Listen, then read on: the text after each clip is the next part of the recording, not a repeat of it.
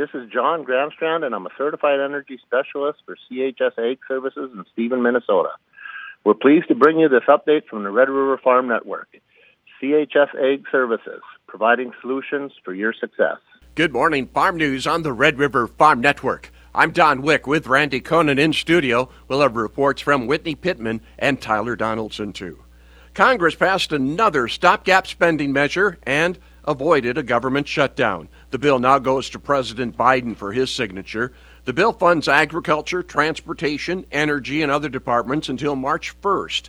The rest of the government funded through March 8th. North Dakota Senator John Hoeven, who is the ranking member of the Agriculture Appropriations Committee, voted for the CR, but said Congress needs to get back to regular order and pass these bills on an annual basis.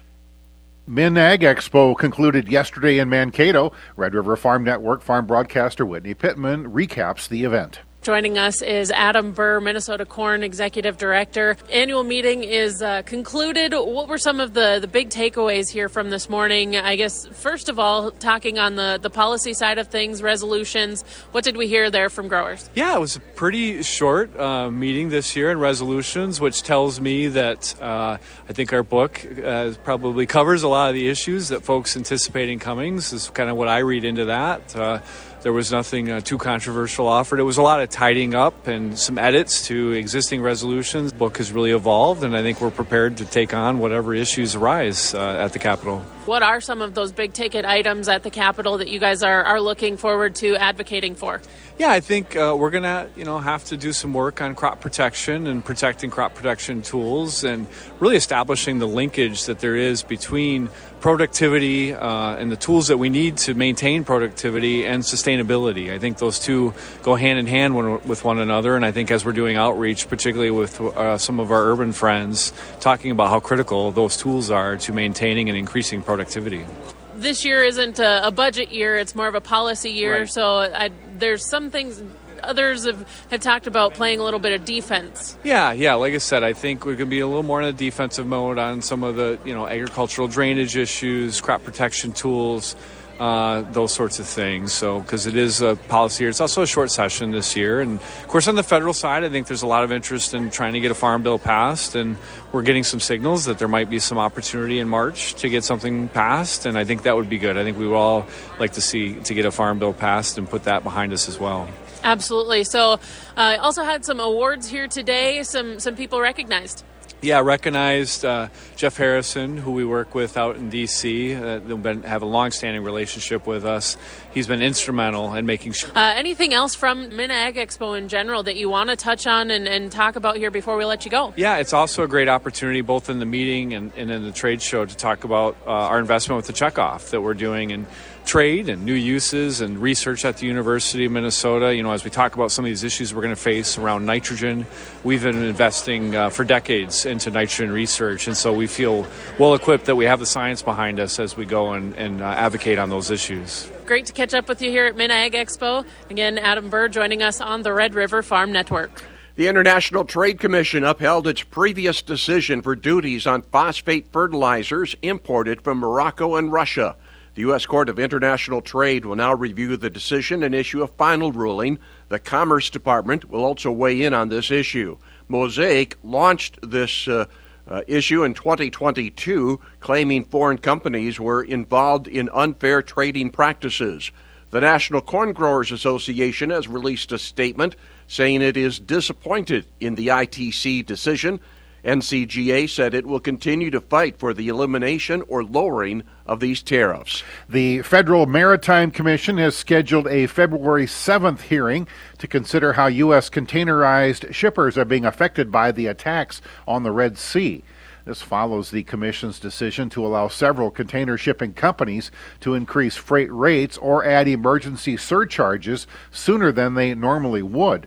According to Drewry's World Container Index, the average global container freight rates rose 102% since mid December. Senate Agriculture Committee Chair Debbie Stabenow has outlined her plan to strengthen the safety net in the new Farm Bill. In a letter to her committee, Stabenow said farm programs must be targeted to active farmers and adjusted to provide more flexibility. Stabenow cited cotton programs that offer a choice between a traditional base acre program and an area based crop insurance policy. Stabenow said similar options should be available to all commodities in the new Farm Bill. This is the Red River Farm Network. Friday Farm News on the Red River Farm Network. The Houthi attacks on the Red Sea have primarily targeted containerized shipments. U.S. Grains Council Vice President uh, Cary Sifferath said companies moving bulk commodities like corn are also trying to avoid the Red Sea. These vessels are now going south of Africa to reach Asia. If I'm going around the Cape of Good Hope from New Orleans, um, to get to, let's say, Japan. That's going to add about 16 days t- uh, to the sail versus going through the canal. Um, so longer shipping periods, which means more fuel to get there, which means higher uh, tra- ocean transportation, which adds to the landed cost of, of U.S. corn, let's say, into Japan or, or South Korea. Um, and so that that's hurting uh, how much corn we can load out of the, out of the U.S. Gulf, uh, the New Orleans area, to get to those markets. The Minnesota native said that means more corn may be moving out of the Pacific Northwest. Commodities going to Central America and South America are facing transportation problems of their own, with the Panama Canal also turning to the uh, PNW. So we've seen some corn vessels loaded for Guatemala and Colombia and El Salvador actually coming out of that Pacific Northwest, which is quite uh, unique uh, to see happen. So the, the the grain industry is making those shifts, but it's adding cost in some cases and adding uh, some headaches and making people look uh, long more long term as they're looking to where they're going to buy uh, corn out of the U.S. from and Cary Sifferath, part of the MinAg Expo, and said major global customers are also looking for sustainable aviation fuel. The grain markets ended higher yesterday without a lot of fresh bullish news. The Money Farm owner, Allison Thompson, says a technical trade lifted that game. You know, we actually turned it around quite nicely going into the close. Actually, a green screen across the board, especially on the grain state, which is good to see. It's definitely been a while. It seems like forever since we've seen some higher closes here. So it's definitely a welcome sign.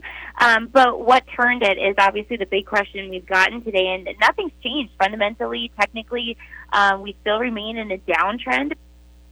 Thompson is looking for fresh bullish news to sustain a rally. But we're going to need to see the momentum continue to the upside um, from here, and that's going to take some positive news to do.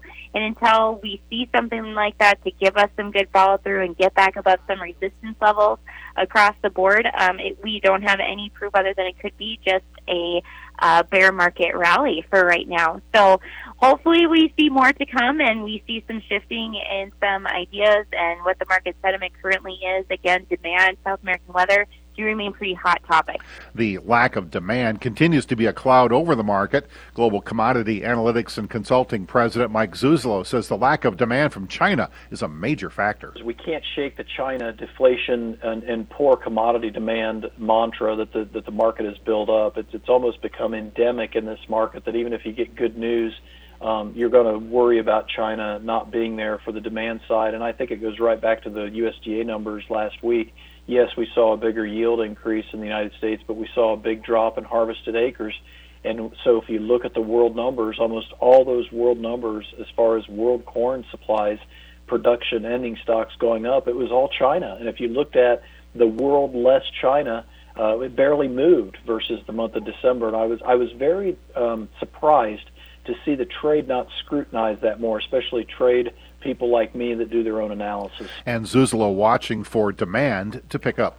I think 2024 is shaping up to the best cure for low prices is low prices and a demand-led bottom. And I would look at the crude oil and the wheat market as the two leading indicators for that. And I'm thinking that by the time we get to March, if we keep on this track, we will have priced in a lot of China negativity.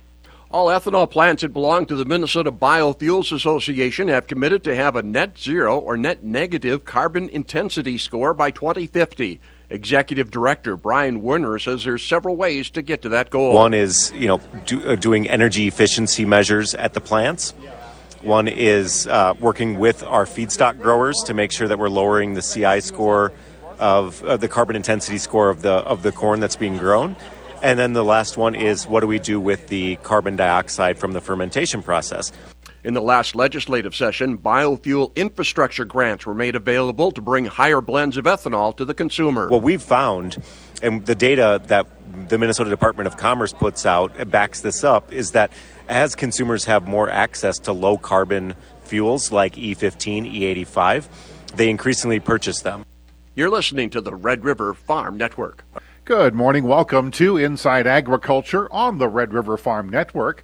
The annual South Dakota Corn Conference will be held this weekend in Sioux Falls. Red River Farm Network farm broadcaster Tyler Donaldson has more. My guest today is South Dakota Corn Growers Association Vice President Taylor Sumption. Taylor, what can you share with us about the upcoming conference? Any interesting topics uh, that you guys are excited about? Yeah, our 30th annual conference is coming up this Saturday. Start off at 10 in the morning. Our focus, I mean, we got there's some hot topics out there with foreign ag ownership, you know, with legislation legislation kicking off in South Dakota. Right now, we've got foreign ag ownership as a topic, the the CO2 pipelines. Um, you know a lot of a lot of moving parts this year so we're looking forward to getting some good feedback from from our grower members on on direction on some of that we've got our corn yield contest winners and uh we're really focusing on membership, trying to grow our memberships. We've we've come out with some new membership options, student memberships, and then couple memberships to try and engage more people with South Dakota corn. How are things looking so far for South Dakota corn going into the 2024 spring season? You know, we grew a big crop again um, that we've got to get through, and you know, where usage is has really been the is the is kind of the Achilles heel in it. I think looking at the numbers more so than than I mean, production obviously didn't help, but um, we need to get our usage up. That's you know, and that's you know, part of corn is looking for new uses, new ways to expand those markets, uh, and also expand the markets we we currently have. So that's that's something that you know we we put a, a lot of focus on. What sort of role do events like the South Dakota Corn Conference play, and how important are they to groups like the South Dakota Corn Growers Association and other local farmers? Um, you know, the highlight of all these events is the networking, meeting other producers, talking through different things, the direction of, of agriculture moving into 24, and um, I'm excited. I, I hope to see a lot of new faces there, and we can uh, get some more engagement from our corn growers across the state. Thanks, Taylor. For the Red River Farm Network, I'm Tyler Donaldson. Titan Machinery co founders David Meyer and Peter Christianson will be inducted into the Farm Equipment Hall of Fame. West Fargo based Titan Machinery was founded in 1980, now has over 100 locations in the United States, Europe, and Australia. In markets, we are higher this morning, three cents. Uh, I'm sorry, five cents better for Minneapolis wheat. The March contract at 6.93. Chicago wheat for March three higher, and the hard red winter wheat March three and a quarter higher. March corn gains a penny, four forty five is the quote. March soybeans twelve twenty one, seven and a half higher. Keep in mind we do have a USDA cattle on feed report that's coming out this afternoon. It is Bean Day going on today in Fargo. Registration starting uh, this morning at eight o'clock. Uh, they'll have their first speaker at 9 o'clock. The Red River Farm Network will be broadcasting Agriculture Today, courtesy of the good folks at BASF, direct from Bean Day. And keep in mind, the American Farm Bureau Federation convention starting today. It's going on in Salt Lake City, Utah. We'll have coverage right here. Whitney Pittman reporting from that meeting. Have a great day and a great weekend. We'll see you at Bean Day. This is the Red River Farm Network.